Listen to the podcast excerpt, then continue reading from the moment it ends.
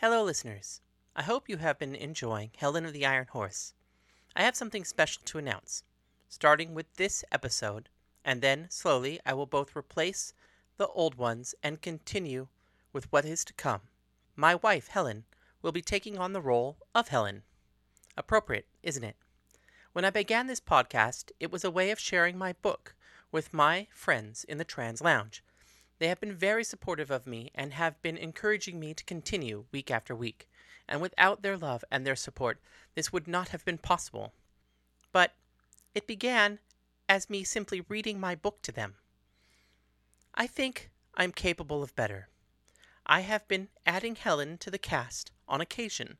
So far, she has portrayed the roles of Pollyanna and Penelope. I had wished from the very beginning that she could have been Helen. So, from now on, she will be. Now, please, enjoy the first episode featuring the actual Helen as the fictional Helen. Thank you. The Edge of the World Art Studio is proud to present Helen of the Iron Horse, written by Paris Danielle Lee. Artwork by Helen Rachel Lee. Music by Fish Zombie the Onions. And special thanks to Spooky the Cat for her contributions, fuzzy as they might be. Chapter 32 Don't Be So Melodramatic. I love writing with Paris. I got to hold her openly with no fear that Odysseus would think I was getting too familiar. As we rode, Paris would sing songs. She sang them just loud enough for me alone to hear them, and they timed out with the beat of ponies' hooves. My favorite was an Irish song her father taught her. It was about a girl who had gotten married to an old man and found him unsatisfactory in the bedroom. She would sneak out to the barn to meet a lover. As Paris sang the song, she would continually change the lover's pronouns from he to she. The song made me laugh, and we would sing the chorus together. When we reached the city, it was a day later, and I was tired and sore. I could only imagine Paris and Pony felt the same. She found a place for Pony in a public stable, but she took the time to take care of the horse herself. She brushed her lovingly, fed her extra, kissed her good night, promising to return to her as soon as it was possible. Odysseus fumed at the delay, and when Paris was done and ready to go, his words were short and angry. I'm going to the telegraph office, said Odysseus. Don't get mad at me. You're the one that decides where we're going. I just keep us alive when we get there. Paris yawned and stretched as she spoke. Coming here was not my decision. Odysseus grumbled. No, your decision was to go to that god-forsaken fort. That place is jinxed, said Paris. I don't think you're taking this seriously. Every time I have to kill a man, I take it seriously. I'm going to the telegraph office. There is a hotel a block from here. Take Helen there, and I will meet you when it's done. Lock yourselves in and don't leave. Don't go shopping. Is that an order, sir? asked Paris. That is an order. Anna! Oscar! It's been a long trip and it's going to get longer. I appreciate everything you've been doing for me, both of you. Now, if we're going to make it, we can't start sniping at each other. Anna and I are going to the hotel. We promise to lock ourselves into the nicest room we can find, and we won't leave until morning. We'll meet up with you for breakfast. Breakfast? Odysseus complained. I'm tired and I'm sore, and I'm sure you two are as well. Go and do what you need to do, but by the time you get back, I will most likely be naked in a tub and I don't want to be disturbed. We'll see you in the morning. I didn't wait for an answer. I took Paris's hand, turned, and left the stables. Paris tipped her hat at Odysseus and smiled at his frustration. The hotel was beautiful. It was built as an imitation of the grand hotels in Europe. It was easily the largest building in the city and impossible to miss. It was over four stories tall. Every employee was decked out like little storybook military officers, with bright red coats and shiny gold buttons. They walked stiffly, smartly, bowing, curtsying, and speaking in British accents. I don't know if this is what hotels look like in Paris or London, but the effort to go above what was expected made me smile. Paris stepped up to the counter. She had her saddlebags on her shoulder, and I stood quietly beside her. I need a room. said Paris. Is it for the two of you, or will you need separate rooms? Asked the clerk. Do you have a honeymoon suite? I asked. We do, and it's available. Is that what you'd wish? The clerk looked back and forth between us. Yes, please. Paris smiled at me. Very good. If you would please sign here. The man turned the hotel's ledger around to face Paris. I watched her as she wrote Anna and Helen Lee. The clerk spun the ledger back around to face him. Would you like the maids to draw you a bath? Oh, yes, please. I was unable to hide my joy. Also, could you send up a selection of fruit, cheese, and bread? Asked Paris. Of course, miss. Would you like to choose from our wine list? No. Just bring up some clean water to drink. Very good, miss. The man gave a slight bow and once again spun the ledger around to face Paris. Paris looked down at it, opened her saddlebag, and pulled out Menelaus's billfold. Removing some of the money, she set it on the counter and slid it back to the clerk. He rang the bell on the desk, and the bellhop appeared as if magic. Paris handed the man her saddlebags, the only luggage we'd brought with us. The clerk handed the bellhop a key, and the three of us left to find the room. Once inside the room, I felt somehow like a kid again. There were three adjoining rooms a bedroom with a large, fluffy bed, a drawing room with a harpsichord, and a bath with running water. The bellhop showed us everything the room had to offer, then handed Paris the key and bowed as she tipped him. He left quietly. Would you like to do the honors? Paris pointed at the door. I stepped up to it and held my breath. I reached out and slowly turned the lock myself. I wasn't locked in. The rest of the world was locked out. And the difference was everything to me. I turned to Paris and she kissed me. She then picked me up and carried me to the bedroom. When the maids finally arrived to draw the bath, we didn't open the door. We sent them away telling them we had changed our mind. And when the food arrived, Paris told them to leave it outside the door. And when they were safely out of our sight, she slipped out into the hall, covered in only the sheet off the bed. She snuck the tray of food in and closed and locked the door behind her. When she looked at me, I would smile. When I smiled, she would kiss me. When she kissed me, I would touch her. And when I touched her, the world became perfect. When I awoke the next morning, I found Paris in the drawing room reading a newspaper and drinking a cup of coffee. I laughed a little at how unbelievably domestic the scene was. Good morning, my love, I said. What time is it? Paris checked the clock on the mantel before answering. 11:30. I was letting you sleep in. You shouldn't have. I'm going to miss the day with you. Don't worry. I'll make it up to you. Where's Odie? He got another room somewhere in the hotel. He sent me five notes already demanding our presence. Paris held up five separate sheets of paper. I sent the messenger back each time telling him you were sleeping and that we'd see him when you woke up. But each time a note shows up, the handwriting gets a little darker. Poor Odie. If the world isn't just right, he gets so frustrated. well, he's driving me insane. If I have to listen to him talk down to me one more time, I may just shoot him and have it done with. Don't do that. I really did promise Penelope I would send him home in one piece. Your astronomy teacher? It was astrology, but yeah, Penelope is his wife. I thought his wife's name was Lucy. Oh, right, of course. Lucy, same person. I promised not to let any harm come to him before I send him home.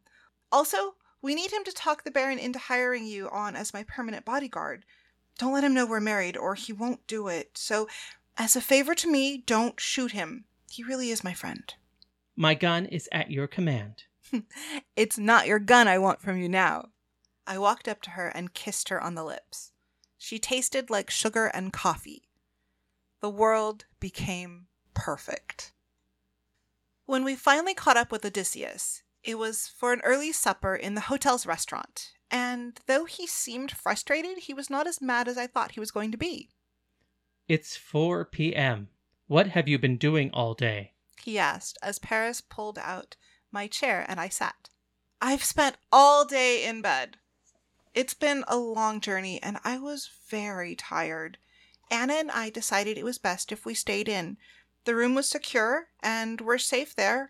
So until things get settled, there was no reason to leave. But I'm feeling energized and restless now. You could have at least let me come up so we could talk. Oscar, honestly, you know it's inappropriate for a married man to visit unmarried women in their hotel room? What's the plan? asked Paris. From the beginning, we knew that the easiest route would be the transcontinental line, but we didn't take it because it was also the most dangerous. If someone was planning to kidnap Helen, they would assume that's where we were going and wait for us. But it would seem now it's our only option. To make it safer, they're sending a train just for us. It will be an express going straight to Denver, and then the Baron's private engine will be waiting for us to take us to the camp. Once we're en route, it should take us four days. Three, if we can get the engineer to push the throttle. But that train has to be arranged, and the track needs to be cleared. It will be ready the day after tomorrow. The waiter came by. Paris ordered more fruit and cheese. I decided to go with a Cornish game hen with potatoes. Odysseus had already eaten. When the waiter was done with the order, I asked him, We're going to be here for a few days. Is there anything to do? Do you enjoy theater? The waiter asked. I don't know. I've never been to one. There's a theater across the street. They're opening a new play, The Amazing Adventures of Ajax, Captain of the Cavalry. Everyone is looking forward to seeing it. Would you like me to ask the concierge to acquire tickets for you? Oh, yes, that sounds wonderful. Two tickets, please, I said, holding up my fingers, indicating the number of tickets. Three tickets. Interrupted Odysseus. You're not going anywhere outside this hotel without me. Oh, of course. Sorry, didn't mean to exclude you. Three tickets, please. Very good, miss. I'll be back shortly. Ajax, captain of the cavalry? Paris asked with suspicion in her voice. It's from a series of penny dreadfuls. I've read a few of them. They're westerns, you know, gunslingers and outlaws, saving the damsel in distress at the last moment. You should love it, I said. As long as you don't find a reason to shoot one of the actors, it will probably make a pleasant evening. Odysseus joked. That's very funny. I'm laughing on the inside, said Paris without even the slightest hint of laughter in her voice.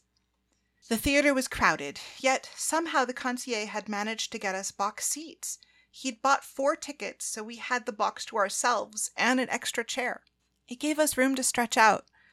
I sat between Odysseus and Paris, and entangled in the folds of my dress so that Odysseus could not see, Paris held my hand. The lanterns in the house were being put out by the ushers, leaving only the footlights on stage to light the enormous curtain.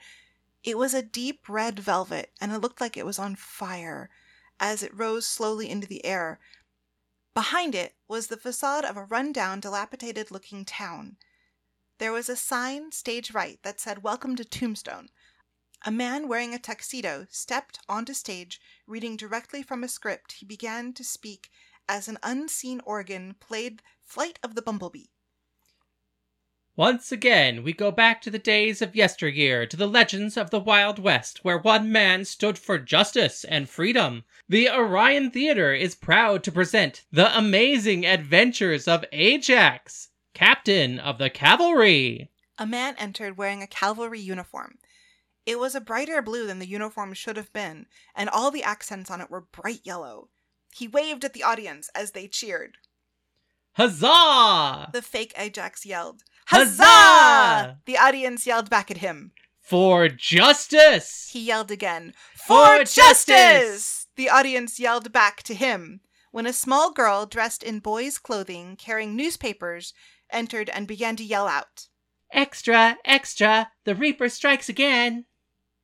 What? Paris stood from her chair. Shh, sit down. It's only a play. Odysseus chided Paris. She sat looking at me and then looking back at the stage. Sorry, I don't know what's going on. I've only read a couple of the novels, and none of them were about the Reaper, I explained. Paris sat down, her arms folded across her chest. Over here, boy. I'll take one of your papers, said the fake Ajax as the kid crossed the stage to hand him a paper. What do I owe you, boy? No charge for you, Captain Ajax. You're my hero, said the girl on stage. Of course I am. Now, tell me about this Reaper, asked the fake Ajax. The Reaper?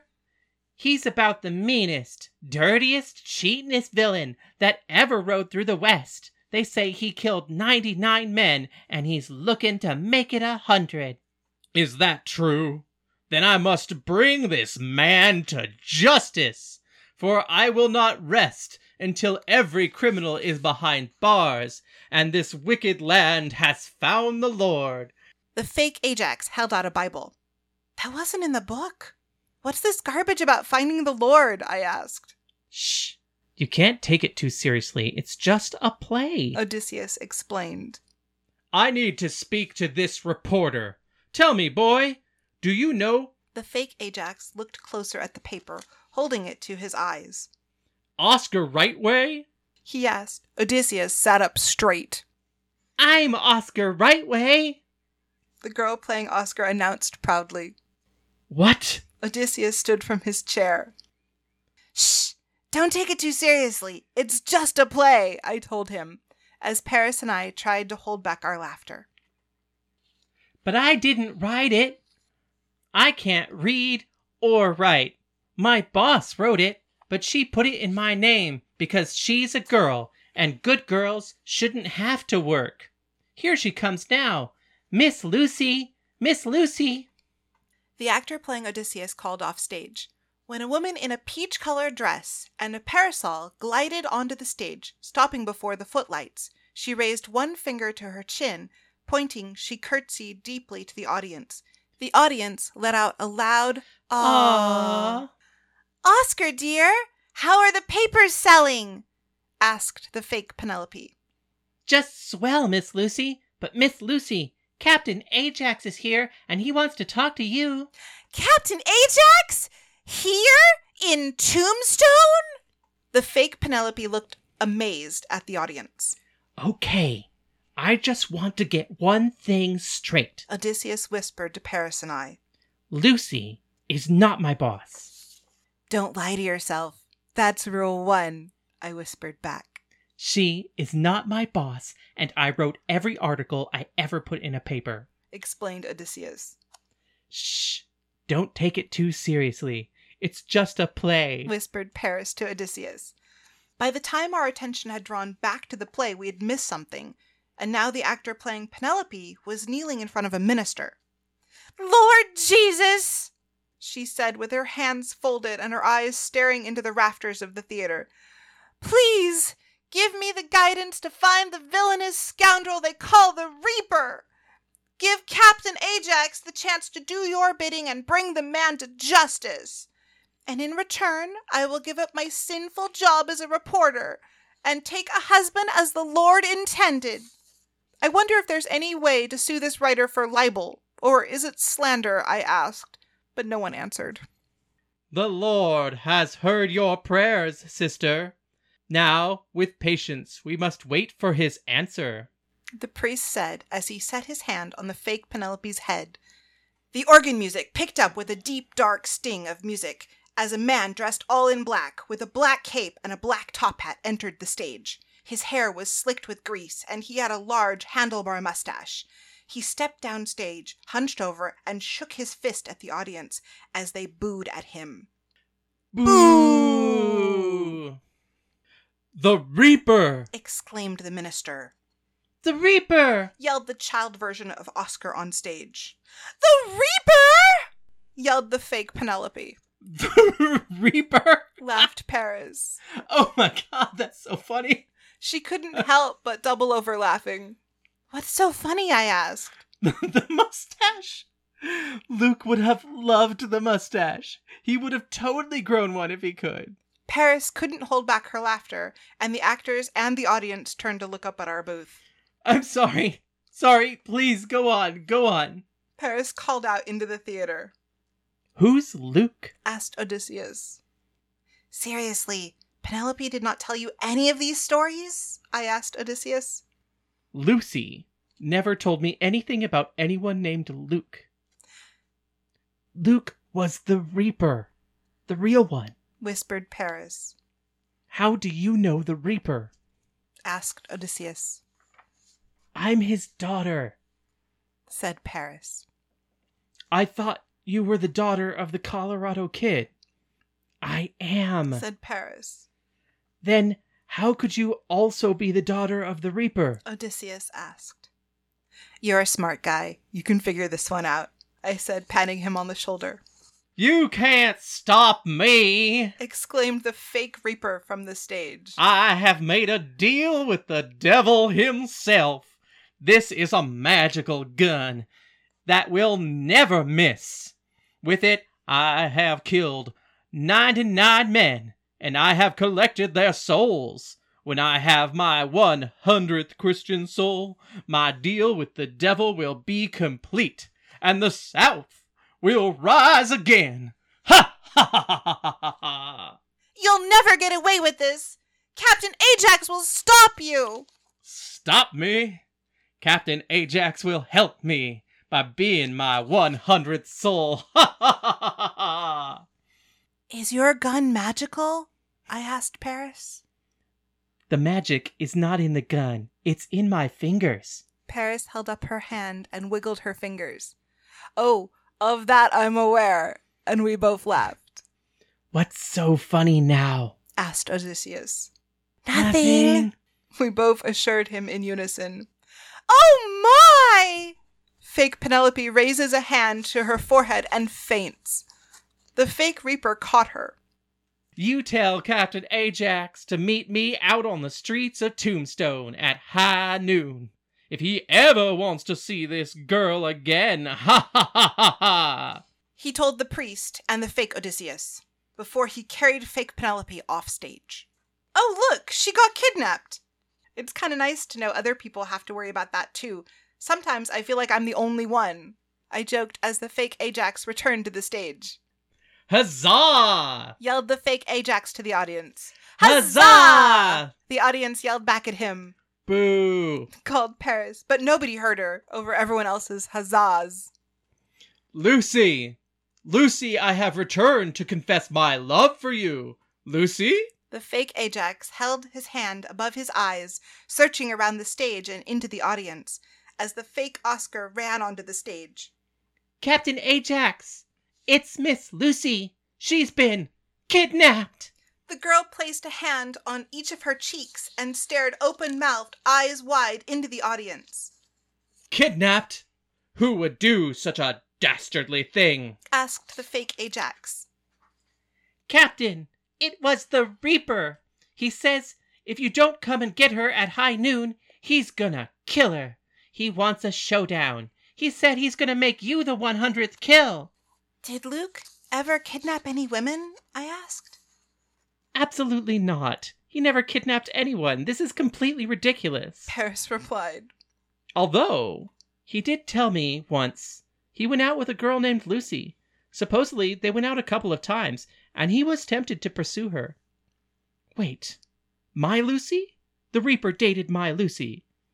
I don't know if it was your Lucy. I just know it was a Lucy. Lucy is a very common name. That explains why she never told you about him. No one likes to talk about their ex boyfriends, I speculated. My wife did not date the Reaper. Odysseus yelled, while at the same time still managing to whisper. Paris and I couldn't help but laugh. I have to save Miss Lucy! Exclaimed the fake Ajax from the stage. But, Captain, if you go and he kills you, the South will rise again. Protested the fake Odysseus. I must go and face him. I cannot risk him harming Miss Lucy. Then take some men with you and ambush him. Suggested the fake Oscar. I will put no one else at risk. As for an ambush, that is the coward's way. He has called me out, and it is a matter of honor that I meet him draw to draw. A quick draw contest? Luke taught me never go into battle with your gun in your holster. Mumbled Paris. But you can quick draw, I whispered back to her. Yeah, I can do it. Anyone can, but your aim is worth shit. The best way to win a quick draw contest is to have your gun out before the stupid thing begins. She replied. Come with me, Oscar. We must find Miss Lucy. The fake Ajax ran off stage, followed by the girl playing Oscar. Once they were clear, the actress playing Lucy was lowered from the rafters. She was wrapped with rope around her middle. She was hanging and kicking her feet and yelling, Help! Save me! She was somehow still holding onto her parasol. The fake Reaper entered from the opposite side of the stage. He walked down stage, waved his fist at the audience as they booed him. Boo! Huzzah! yelled Paris. This time the actor on stage heard her and looked up at our box, puzzled for a moment, and then went back to waving his fist at the audience. I'm kind of hoping he wins this one. Said Paris.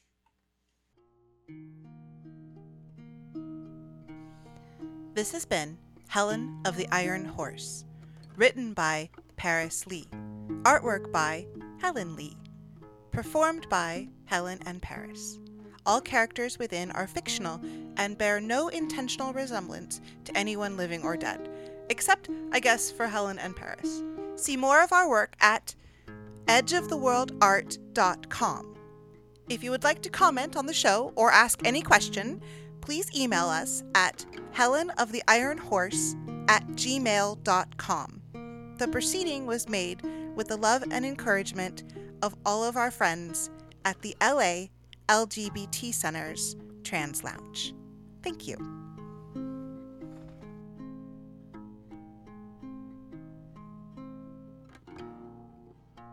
you